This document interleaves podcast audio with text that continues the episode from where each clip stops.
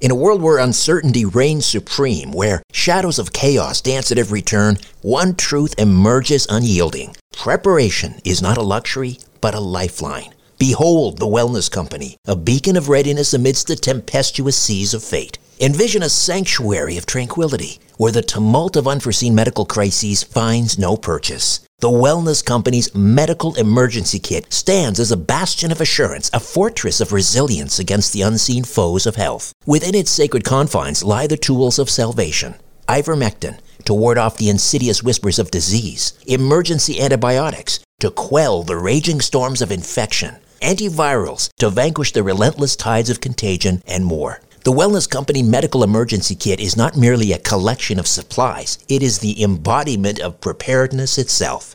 Crafted by the hands of esteemed healers led by luminaries such as Dr. Peter McCullough, Dr. James Thorp, Dr. Harvey Risch, and Dr. Drew Pinsky, this kit stands as the pinnacle of safety, the zenith of prevention. These truth seeking doctors have forged a testament to vigilance, a testament to the unwavering pursuit of well being. Embrace the certainty that comes from being armed against adversity. Embrace the Wellness Company, for in its embrace lies the promise of resilience, the promise of a brighter tomorrow amidst the chaos of today. Don't wait for the next crisis to strike. Visit twc.health forward slash strange planet and use promo code strange planet for an exclusive 10% discount. Prepare today and rest easy tomorrow. Look, Bumble knows you're exhausted by dating. All the must not take yourself too seriously and 6 1 since that matters. And what do I even say other than hey? well, that's why they're introducing an all new Bumble with exciting features to make compatibility easier, starting the chat better, and dating safer. They've changed, so you don't have to. Download the new Bumble now. Wyndham Hotels and Resorts makes travel possible for all. Whether it's the long haulers looking for a great cup of coffee, a roomier rest for the on a whim road trippers, or a place to make summer memories with the whole family. No matter who you are, where you're going, or why, with 24 trusted brands to choose from like La Quinta, Days Inn, and Super 8, your Wyndham is waiting. Get the lowest price at wyndhamhotels.com. Restrictions apply. Visit website for more details. Conspiracy Unlimited with Richard Syrett.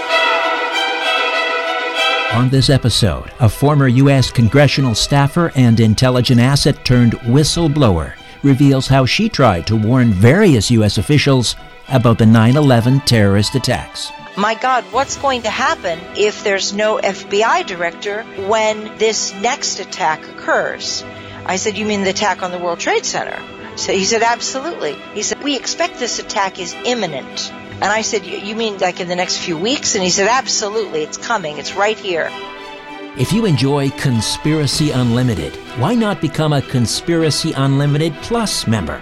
For just $1.99 per month, you'll gain access to two bonus, exclusive commercial free episodes per month, plus access to my back catalog of episodes. That's over 350 episodes. To subscribe, just go to conspiracyunlimitedpodcast.com and click on Gain Access to Premium Episodes. Again, go to conspiracyunlimitedpodcast.com and click on Get Access to Premium Episodes or click on the link in the episode notes. Conspiracy Unlimited Plus for less than $2 per month. Why not sign up today? Conspiracy Unlimited with Richard Syrett. Pursuing the truth wherever it leads. Exposing evil and corruption and the secret machinations of powerful elites. Revealing the high strangeness beneath the surface of our supposed reality. Coming to you from his studio beneath the stairs. Here's Richard Syrett.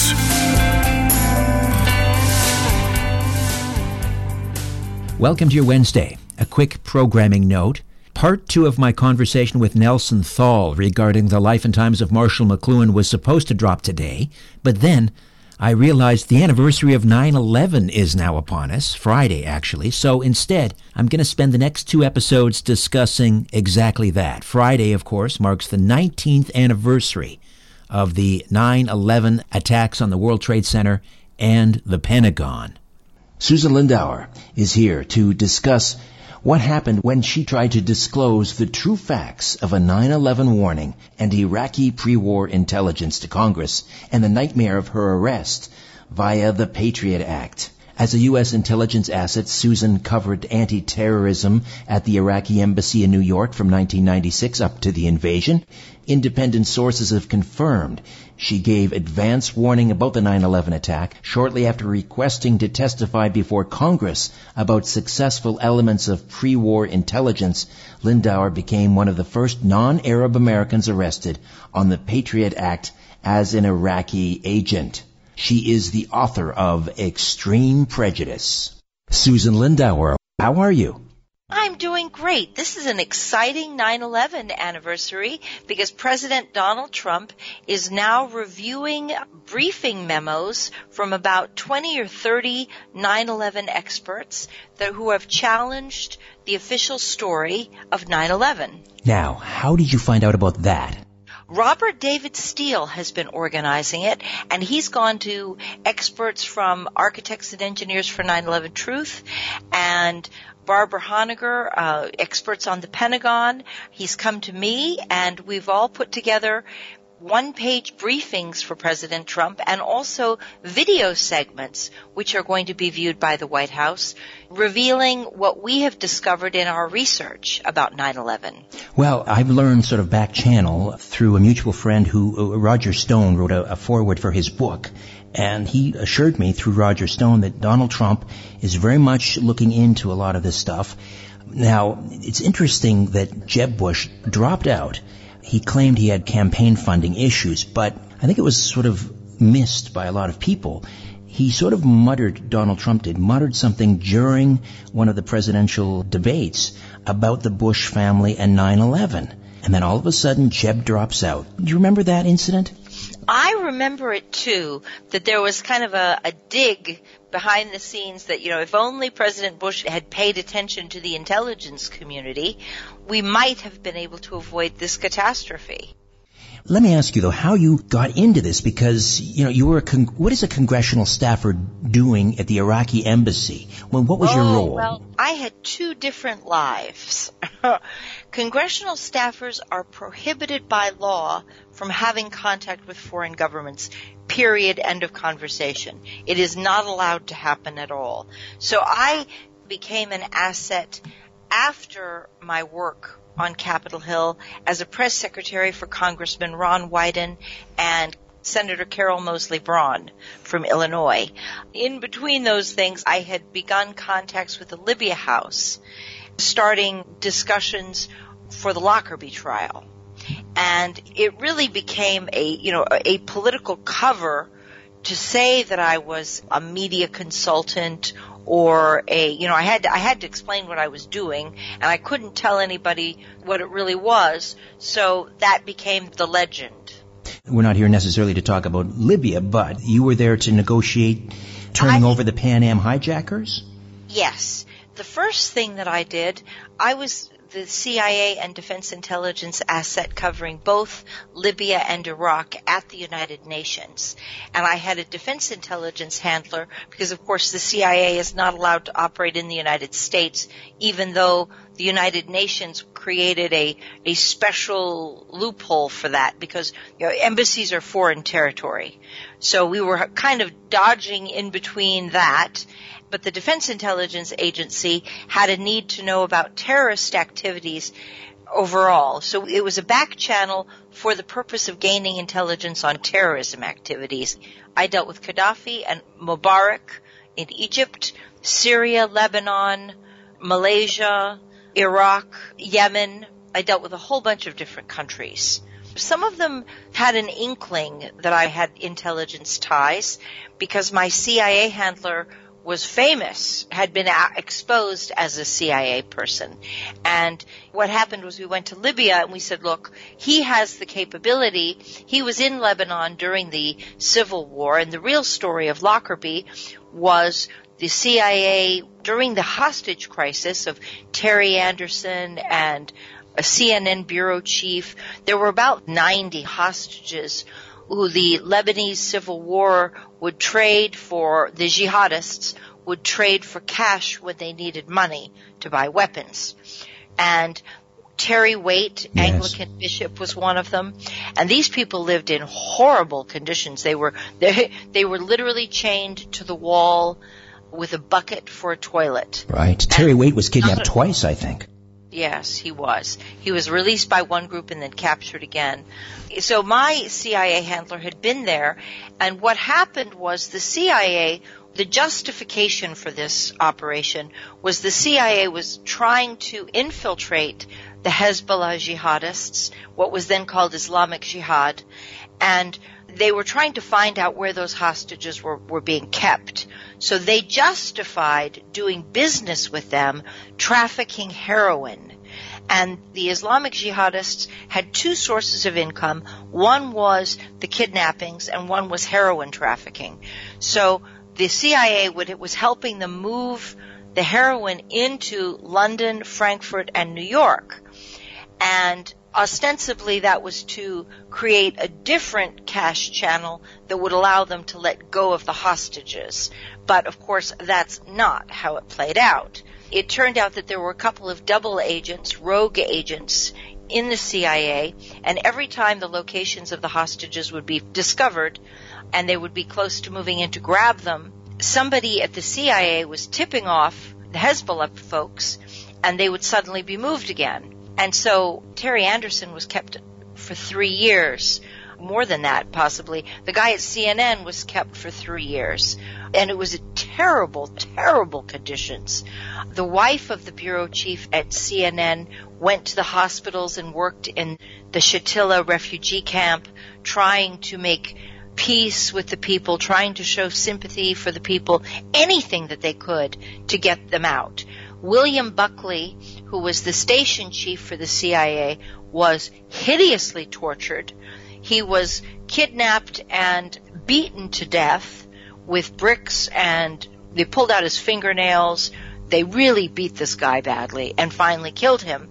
And then they dumped his body at the front gates of the CIA office in Beirut, which was supposed to be classified. Nobody was supposed to know where that was.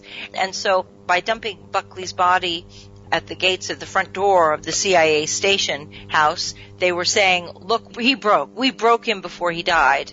This was scary stuff. It really was. So Lockerbie was actually someone at the Defense Intelligence Agency, McKee, had reported his belief that the CIA was betraying the hostages by every time they'd be found to make a rescue to send in the Delta Force, they'd be moved. And so he said, okay, we've got a traitor on the CIA side.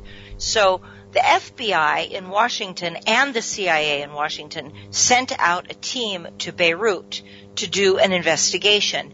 And they were all coming back on Pan Am 103 uh-huh. when the plane was bombed. Now, I will tell you even more than that. It's been reported that McKee got on not in Beirut, but at a different location, and his travel plans were diverted from his original flight schedule, and he was put on Pan Am 103, where everybody else was already there, and then the plane magically got bombed. So, in other words, these are not Libyan bombers. This is a wet team came in to clean up. Yes, it's a wet team cleanup. Yes, absolutely. And then it, the plane went down over the roofs of Scotland. They do know that there was a break-in at the London Heathrow Airport in the baggage area that same day. There was a break-in and the plane blew up over the roofs of Scotland, detonated by a parabolic device that was set off to the height of the airplane in the sky. And why the decision to pin this on Gaddafi, basically? Well, originally they went after Syria. They knew exactly who did it. they knew exactly who did it. The Stasi in eastern Germany and East Berlin had been tracking Ahmed Jibril and the Palestinian Front Liberation Project and the PFLP and they correctly identified who did it. They said these are the guys who did it and during the first Iraq war, George Bush wanted Syria as an ally and wanted flyover rights so that they could get into Baghdad. And at that point, Hafez al-Assad said, well, you better take us off your terror list. And so at that point, President George Bush I said, well, you're right, we'll do it. So they transferred the whole blame onto Libya, which had been guilty of targeting a, a discotheque in Germany. Right, right. And the, the Berlin discotheque. And so they said, we'll blame Gaddafi instead, and even if he didn't do this attack, we know he did the others. But Megrahi and Fhimah had nothing to do with it. They were total patsies. Nothing whatsoever. And so, just so I'm clear, then the wet team, they were using Palestinian assets to take care of this business, or, I mean, who was ultimately responsible? Well, it was Palestinian Syrian assets. Ahmed Jibril, Abu Nidal, Abu Talb, did it. There were 11 in all, and they were all Arabs and they were all guilty. But I will tell you that Abu Nidal went to his death stating that he'd done it. And this is very important because putting a bomb on an airplane is not an easy thing to do. Abu Nidal had done a dozen or more airplane bombings, airplane hijackings, and he was, I, I, I don't want to say brave or courageous. That's not the right word. No. If you call it honor among thieves, he had the integrity. Again, using the word integrity and Abu in the same sentences, or it kind of makes you vomit. But he had the integrity not to blame somebody else for his crime. He said, I'm the one who did this. But were they acting And- at the behest of, of elements within the CIA who wanted? yes, Yes. that's okay. I want to finish with Lockerbie Yes. because the key reason to talk about Lockerbie is to remember that false flags, there's tremendous political capital invested into these prosecutions. And Lockerbie was a predecessor to 9-11. It really was. Uh, it was a CIA inside job which had a purpose of protecting the CIA from exposure of its role in the heroin trafficking. And it had nothing to do with Libya at all. So it's worth noting that events like 9-11 have happened before in terrorism. That's why it's important to talk about. Right. Now, you obviously have been, um, you know, talking about a great deal about, writing a great deal about the warnings that were coming in to the U.S. administration months in advance of this event. From which quarters were these warnings coming in? I think what I'd like to do is tell you uh, how I learned about 9/11 because it's so important. I learned about 9/11 from my CIA handler, Dr. Richard Fuisz, in April of 2001. The Lockerbie trial had occurred in the year 2000, a year before. And during that period, during the trial, there was a lot of speculation in the intelligence community that the U.S. and British failure to identify the real culprits of the Lockerbie attack opened up the United States to a, a position of weakness. It made us look either afraid of the terrorists, the real terrorists, or stupid, incredibly stupid. And either of those would be a provocation that real terrorists would not be able to withstand. Hmm. Okay? Interesting. Because, Interesting. yes, because after fighting so hard to attack Libya and attach blame for Lockerbie onto Libya, once the United States was forced to show its hand in the Lockerbie trial in the year 2000, they had no evidence. There was nothing, nothing substantial at all. It was just, you know, George Bush making a declaration and signing a piece of paper. There was nothing. Meanwhile, there was a mountain of evidence showing that Ahmed Jibril and the Pacific Front for Liberation of Palestine, the PFLP, had been guilty, and that we were hiding from these terrorists was a provocation. So that had been discussed for some time, all through the Lockerbie trial, was that this was a terrible mistake.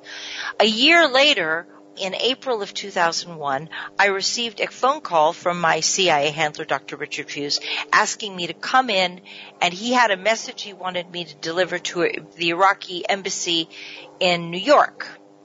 And he wanted a cable to be sent to Baghdad.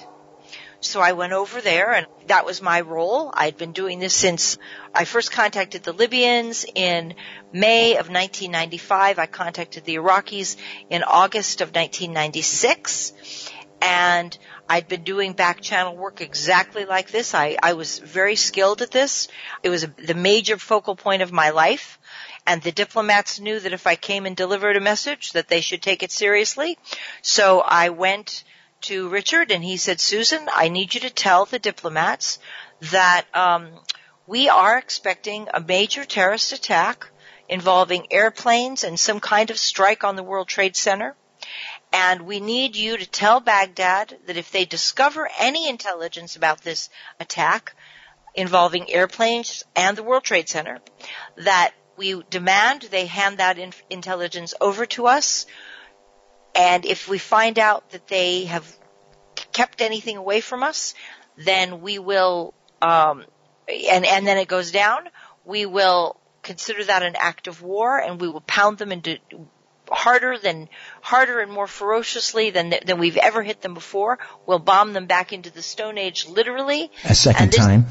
a second time, and and by this time we'd hit Iraq so many times it would be difficult to to impress on them how we could make it worse than we'd already made it. Right, right, and of um, course Iraq at this time is living under these, you know, crippling sanctions as a result of, uh, you know, the uh, the uh, the Gulf War.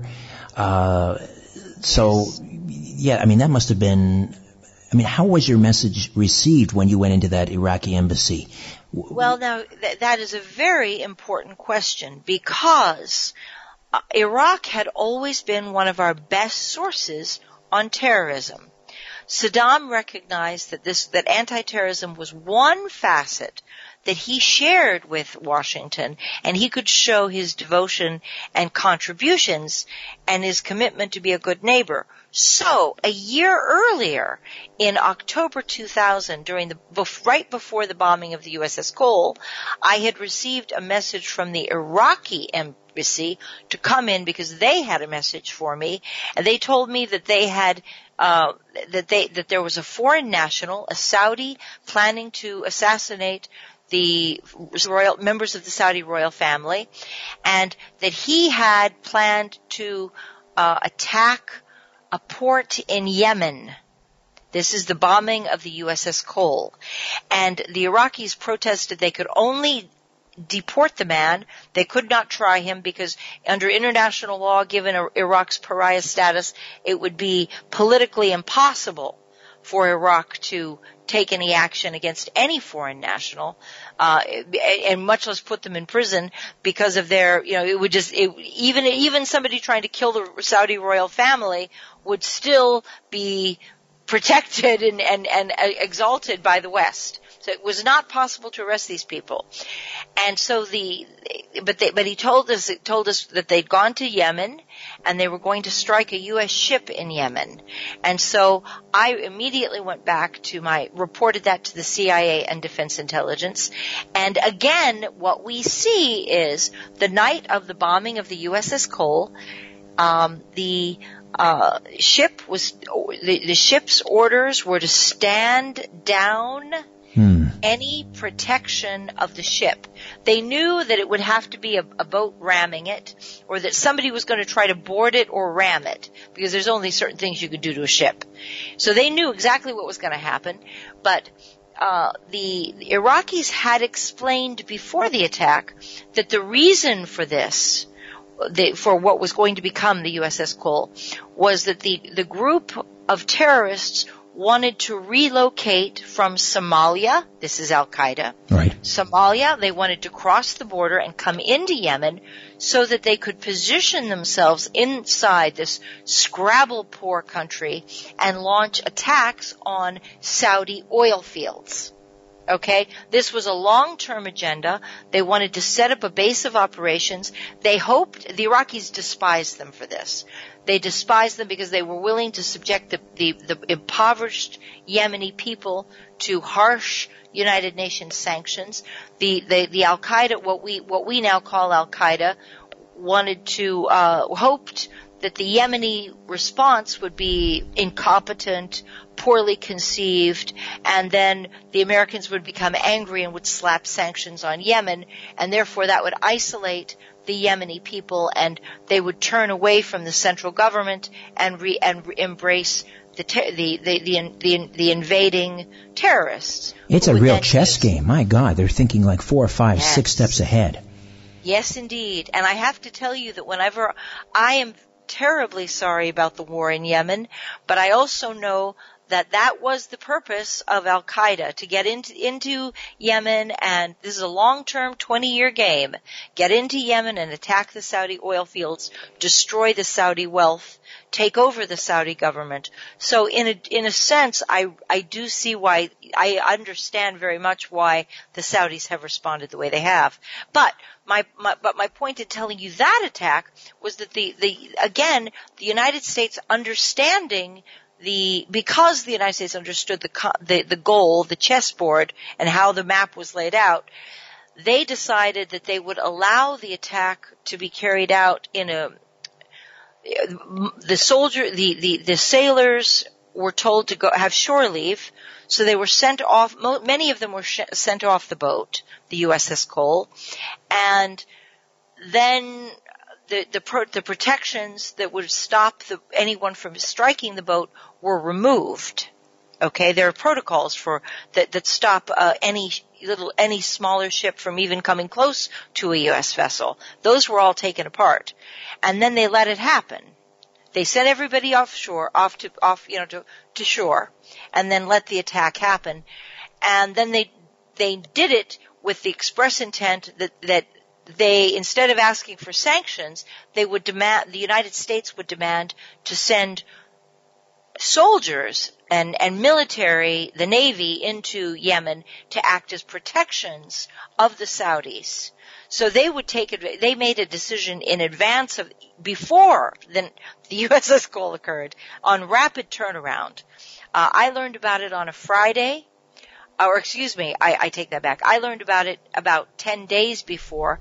I went back to New York, warned the Yemeni ambassador on Friday night over dinner in New York, and the attack happened Wednesday night, Thursday morning.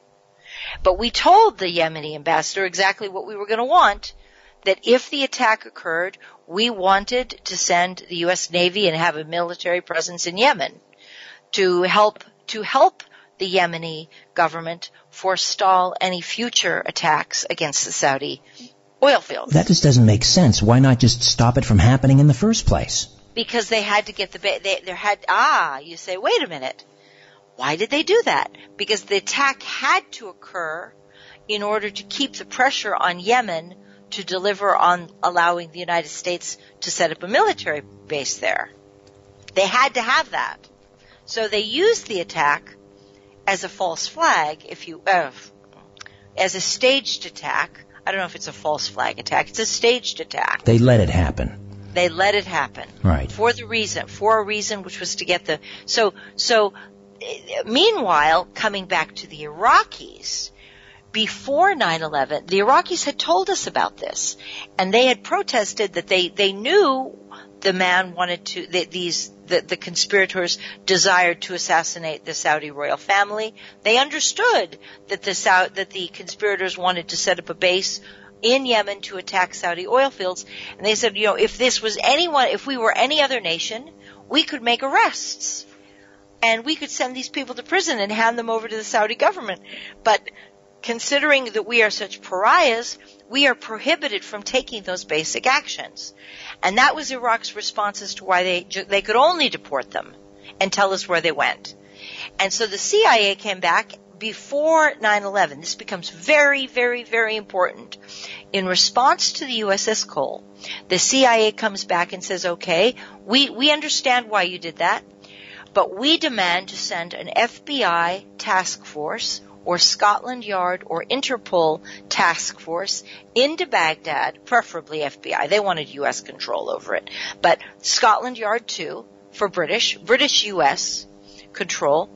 And they wanted to, they told the Iraqis they wanted to have a, a terrorism task force which would have authorization to conduct investigations in, in, interview witnesses and make arrests without Baghdad's interference.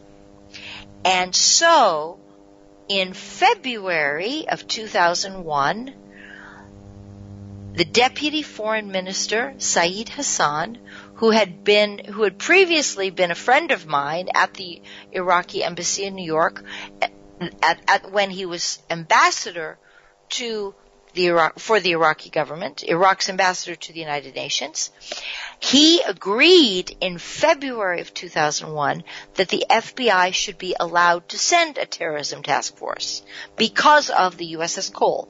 So in April, when I go to them and I say, hey, uh, we've heard about this terrorism attack in New York and we'd like your help the Iraqis were very polite. They said, okay, that's great. Uh, we'll cable Baghdad that you're seeking any intelligence on this. And, uh, you want to send in the FBI, go right ahead.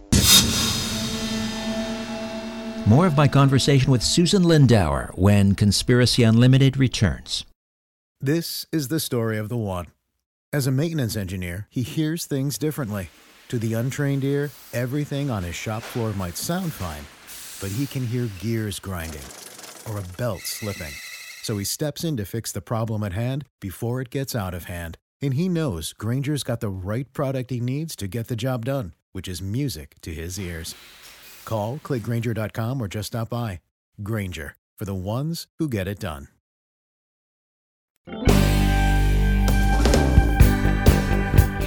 I can't stop talking about the pomegranate super tea from my friends at Get the Tea. They actually changed the name. It used to be known as Formula 13 pomegranate cleansing tea, but this gentle cleansing tea now contains a new, stronger formula. All I know is it still tastes great, it's still refreshing, and it still provides me with energy and a sense of well being. This new blend of tea contains some of the same ingredients as those that are in the Life Change teas, but with added natural pomegranate flavor and stevia to give it a natural, slightly sweetened taste. One pouch of tea contains eight tea bags, enough to last for one month. I brew two gallons at a time and then it steeps in cold water. Into the fridge it goes, and that's enough to last for the week. I start my day every day with a 16 ounce cool, refreshing glass of this amazing herbal, non GMO, caffeine free tea. It provides a daily gentle cleanse that rids my body of any intruders. A healthy gut is the key to a healthy body. So come on board and find out for yourself. The Super Tea also comes in peppermint. These teas are not available in any store. Use the code UNLIMITED and all your orders ship for free. Get your tea from getthetea.com. The truth goes through three stages. First, it is ridiculed. Then, it is violently opposed. It is accepted as self evident. Let me just read that again. What that means. Conspiracy Unlimited with Richard Syrett. We are back with Susan Lindauer, author of Extreme Prejudice.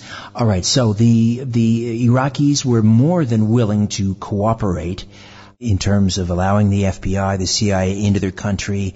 They weren't in a position to, to arrest terrorist suspects, so they were, they welcomed the FBI and the CIA, CIA to come in and do that. This is in April of 2001, and you're receiving uh, warnings of a terrorist attack coming to New York involving planes and the World Trade Center tower. Exactly. And Iraq's response is very cordial. They'll send a notice to Baghdad. So then I go back to my CIA handler and I report back what the Iraqis promised to do. And he said, well, what happened when you threatened them? I said, oh, well, Richard, I, threats are not necessary. Iraq's one of our best sources on terrorism. I told them what's going on and we need the intelligence. They promised to send the cable to Baghdad. They'll get us, if they hear of anything, they'll let us know. They know it's a top priority. He said, I did not tell you to, to be nice to those people. I want, I told you to deliver a threat. I demand that you go right back to New York and you deliver the message exactly as I told you. Oh, you, you didn't promise to bomb them into the Stone Age if they didn't cooperate. No, not yet I didn't. it was not necessary. See, he was really mad at me. And, and he said, I want you to go back there and I want you to tell him exactly what I told you before. We are going to, we will consider this an act of war if they discover any intelligence and refuse to and fail to give it to us. They'd better they'd better find this intelligence. And I, I and he said and then he said something very important. He said, I do not, Richard, Richard Fuisz said, I do not want you to tell the Iraqis that this threat originates with you or I.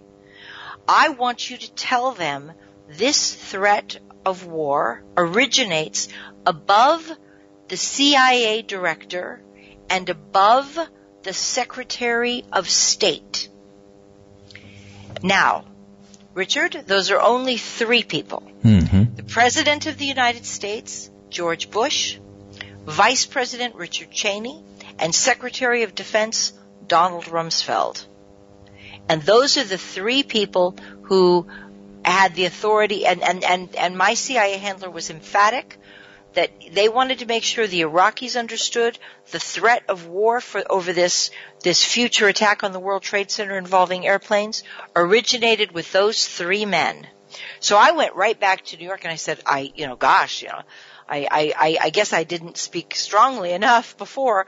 I'm very chagrined. I have to, I have to, I've been ordered to repeat this message with this threat.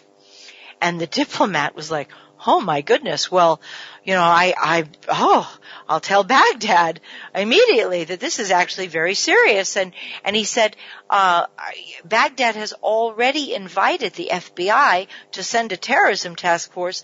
Please tell, go back to Washington immediately and tell them that I'm ready, that, that we at the embassy are ready to process the FBI visas Im- immediately and promptly and that I will have authorization to handle this here in New York. He said, I will, I will inform my staff that if I am at any meetings this, any time this week, uh, they are to interrupt my meetings no matter where I am and I will come, I will be here and I will return immediately forthwith to the embassy with no delays whatsoever and we will process these visas so that the FBI can go straight in. I can just imagine Dick Cheney saying, these damn compliant Iraqis, don't they know we're trying to pick a fight with them? Yes, yes. It's awful. It's awful. Yes, the damn compliant Iraqis. Yes, and that was the story. That was what the, the, the ultimate tragedy of this whole thing. So of course I went back and, and I and Richard said, "What's what did they say to my threat?" I said, "Oh, send in the FBI immediately." Tell the FBI they've got a, they've got they've got a green light. Well, do you think for a minute the FBI showed up at the embassy? No. Instead, all through the summer, we played this little dance. Have the Iraqis heard anything yet? The Iraqis said no. Everything that is coming about this attack comes from you. We don't know of any all any, you know, any time we try to chase down a source on anything, it all goes back to Washington. You are this, you being the CIA, the C, Washington and the CIA are the source of all the terrorism talk. It's all your chatter. They didn't want to hear that. they didn't want to hear that. Well, but, but the thing is, it was true. It was true. So we play, it was a game that we were playing. It was, it was, it was a game. I will be happy to tell you what happened on August 2nd and that was the day of Robert Mueller. This this becomes in, uh, accelerates the, the, the, the, the terrorism talk accelerates in August. The the strange dance going on through the summer of 2001 where the U.S. is demanding the Iraq turn over information relating to a possible terrorist attack. The Iraqis say we have none. All of the chatter leads directly back to Washington. Uh, so, I mean, Iraq, they must, in Baghdad, must be scratching their, their heads saying, what the heck do they want from us? Well, exactly at that moment, the greatest tragedy of all was unfolding, in my opinion.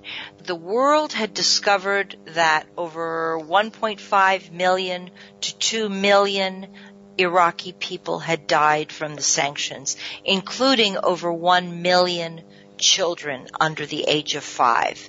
There's been a lot of talk to try to lower those figures and try to, you know, snuff down those pr- figures, but the figures of death were horrific. The entire planet was up in arms against the sanctions. And Iraq was moving quickly to uh, accept the return of weapons inspectors and trying to appease Washington, offering all sorts of concessions that were coming through my back channel.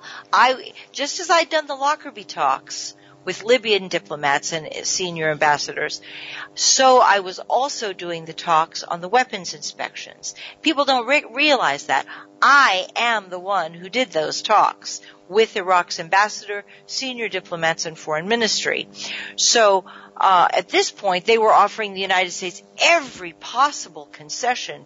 They offered preferential tre- uh, contracts for telecommunications, agriculture, transportation. The Iraqis offered to purchase 1 million American manufactured automobiles every year for 10 years.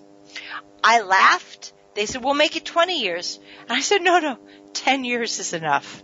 There would have been no automobile bailout of Detroit if this had happened. Didn't they also um, promise to, to, to, for free elections and for Hussein to resign? Yes, free elections and Hussein would step down and retire to a villa in Tikrit. The Iraqi exiles were, eh, the, the, Iraqis were very creative. Saddam's government was very creative. They said that they pointed out that embassies are sovereign territory of the home country. They invited the Iraqi exiles to return and live at the embassies, which could then reopen in Baghdad, and they could be housed, they could house the Iraqi exiles who would be allowed to campaign around the country, publish uh, newspaper articles, radio, TV, you know, they'd have media access. And the world would go forward. Saddam would retire to a villa in Tikrit. Yes, indeed. Why would he be willing to do that? Because he was a survivalist and he was at the end of his his his life and he was just he was ready. He was ready to go. It's like why attack libya when gaddafi was about to step down? There's right. no reason to attack libya after he had reformed himself. Yes, so, he'd re- and he was also about to retire. He was expected to retire in the next 12 to 18 months, prior to the attack on Libya. So there was no reason to have a regime change at all. Saddam was going to go willingly, peacefully, and, and step aside. And then he was going to open the way for the exiles. Also, the United States would was promised preferential contracts for healthcare, hospital equipment, and pharmaceuticals, and the all important oil.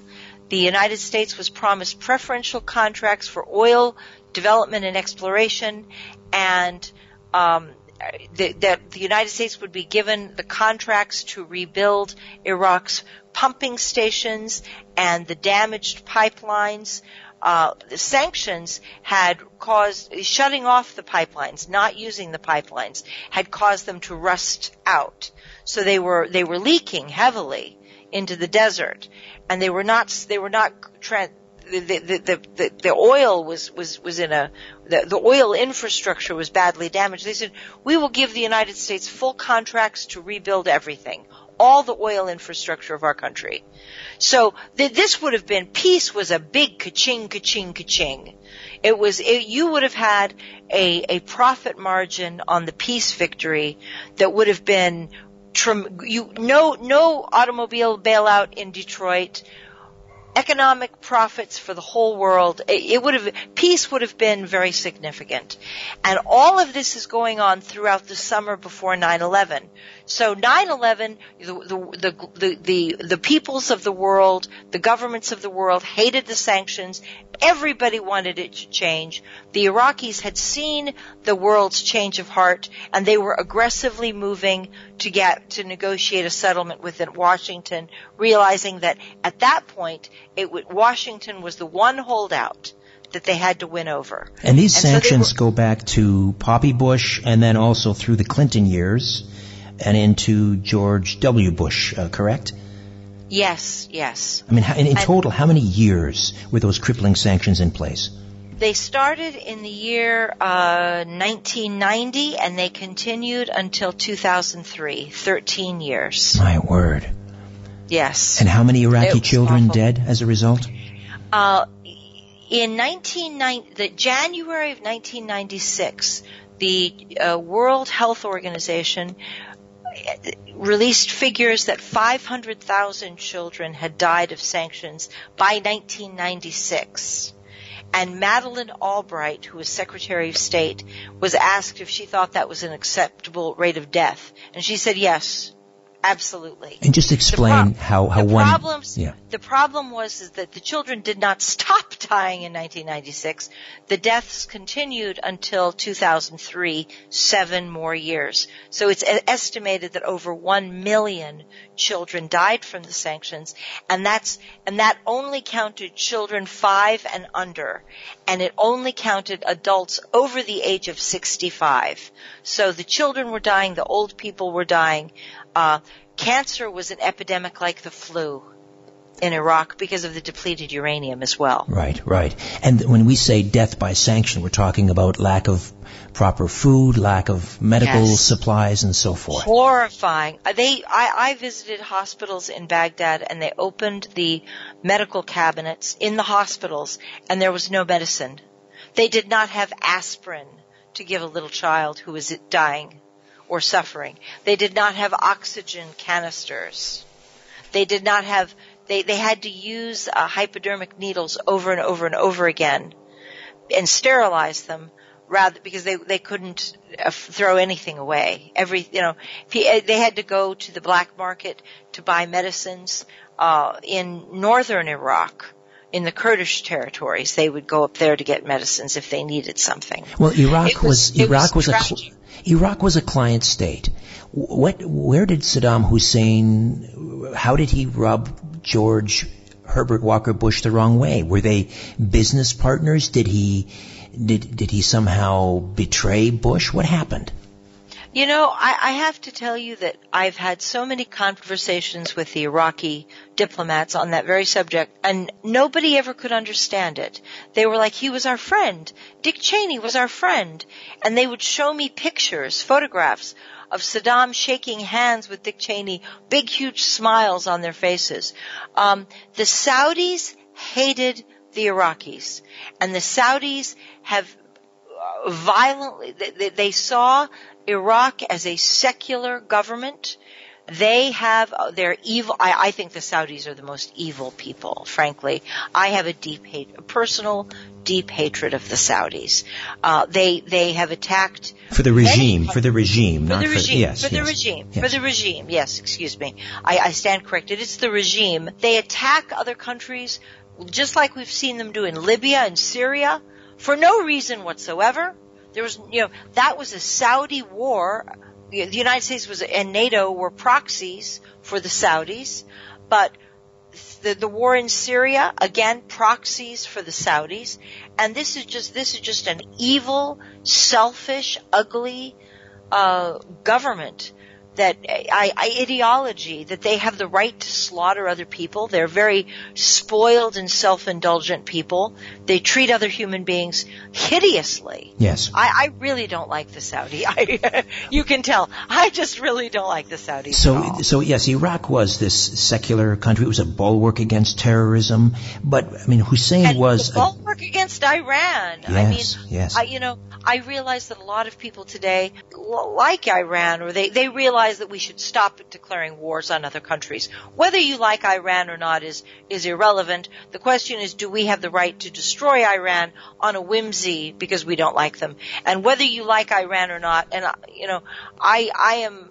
I, I believe strongly that we need to leave those people alone. So, Well, I think I think those people uh, are are itching for regime change themselves, and uh, maybe with a little encouragement, it'll but happen. But they'll be- they'll but decide. They'll, do decide. that themselves. Yes, they, they will. have to do their own regime change. Yes. the United States cannot be the the fulcrum for regime change throughout the world, and No. we have we're paying a a, a much deserved price. A high, we're, we're paying for this, and we deserve to pay the price for this. But the point Uh, is, again, Iraq uh, was a client state. that could still be an ally. They Uh, wanted, and they yes, tried very yes. hard to get back in good graces. So let me tell you what happened in, on August 2nd, because I want to tie this back now to 9-11. August 2nd was a critical day in my life. That was the day the Senate confirmed Robert, the Senate held nomination hearings for Robert Mueller to head the FBI. And on that day, I was a, uh, a consultant at a little company down here in Silver Spring. I was speaking with my CIA handler and I said, Oh, Robert Mueller, yuck, yuck, awful, awful. Um, there is no terrorism investigation that that man has not thrown. And I said, I think he's a terrible choice to be the director of the FBI. And, and Richard said, really, which ones do you think? And I said, well, look at Oklahoma City. It was Robert Mueller who insisted Timothy McVeigh did this alone. And we all know that Timothy McVeigh and Terry Nichols had ties to the Philippines and to the Islamic community, uh, which Abu Sayyaf and uh, Ramzi Youssef from the 1993 World Trade Center attack had taken up base in had make had, had taken up sanctuary in in Manila or, or not in Manila, but it was it was a, in the Philippines. He was there, and you know it's preposterous to think that these people didn't contribute to the Oklahoma City bombing. And he said that's right. And he said, "My God, what's going to happen?" Though, if there's no FBI director when this next attack occurs. I said, you mean the attack on the World Trade Center? So he said, absolutely. He said, I expect that this, uh, we, we, we are, we expect this attack is imminent. And I said, you mean like in the next few weeks? And he said, absolutely. It's coming. It's right here. And I, and he said, we know it's coming. We know it's imminent. And I said, well, Richard, I had better go back to New York and talk to the Iraqis one last time and see if they've got any messages from Baghdad. I will go and ask them if they've heard anything at all. Uh, I've been pushing them all summer long and they keep telling me they've got nothing, but I'll just try one last time. And he said, Susan, I do not want you going to New York. And I said, Richard, I have to go. We have, you know, God forbid that they get a message from Baghdad and I haven't gone up to see them and they can't get it to me. And so I said, I'll, I'll go. And he said, go up right now and then do not go back again until after this attack is over we are expecting mass casualties. Now, we had already talked through the summer that the way the attack would be structured would be airplane hijackings after, April, May, when it was kind of vague. Throughout the summer, we talked about airplane hijackings and a strike on the World Trade Center using some sort of miniature thermonuclear device. We expected the towers to be destroyed and obliterated in the attack and that it would have to involve a nuclear bomb. But not a, not a, not a Hiroshima bomb, but a miniature device. And my defense intelligence handler and I spoke frequently about where we thought they'd get it and how, in fact, that, that any anybody with a, with the proper ID could drive onto a military base to an armory and take off, you know, and drive off with a, uh, a you know, waltz in, grab a bomb, and, and get out the door that it wouldn't would not be very difficult to do that at all.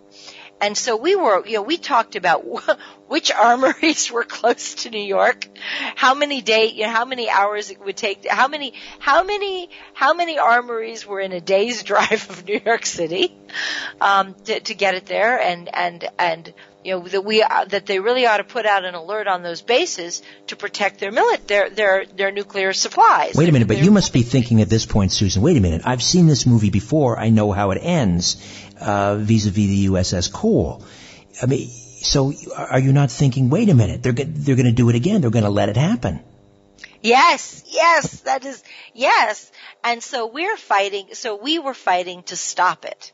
And we kept running into resistance. All the things that would have easily prevented it, for example, let me tell you the op- most obvious would be putting a, um, an anti-aircraft artillery battery on top of one of the towers. They could have shot the darn plane flying over the water. And that concludes part one of my two part conversation with Susan Lindauer. Now, before I dim the lights in my little studio beneath the stairs, I'll be back on the other side with a few details on an upcoming episode.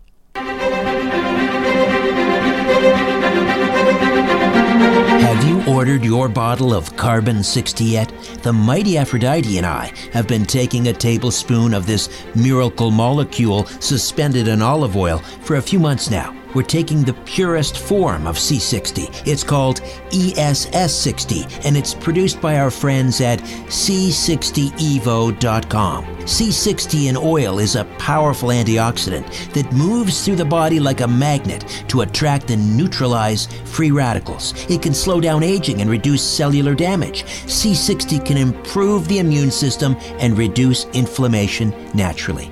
Often we hear about improved vision and substantially keener mental focus.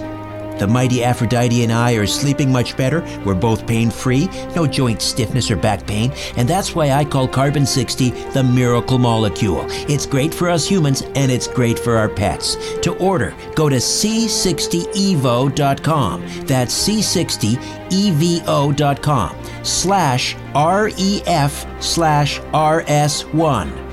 Again, to order your bottle of ESS 60, go to c60evo.com slash REF RS1.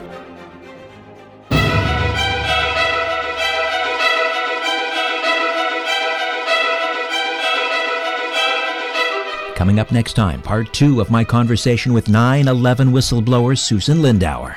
He testified in open court. Very courageous thing to do to tell the truth in those circumstances. It has to have been unnerving for him. He's a very shy man, but he stood by the truth. He said, Susan knew about the World Trade Center attack. She told us about it. And he said that he told the FBI about my 9-11 warnings in 2004. So the entire time that the FBI was prosecuting me and harassing me and threatening me, they knew that I had told the truth about 9-11. They, they always knew. Until then, I'm Richard Syrett. So long for now. A new Conspiracy Unlimited with Richard Syrett drops every Monday, Wednesday, and Friday at conspiracyunlimitedpodcast.com. Blow your mind. That is all for now. Oh, and remember to share and give a five star review because we have huge egos and need love. We're like cats, we need. We need constant petting.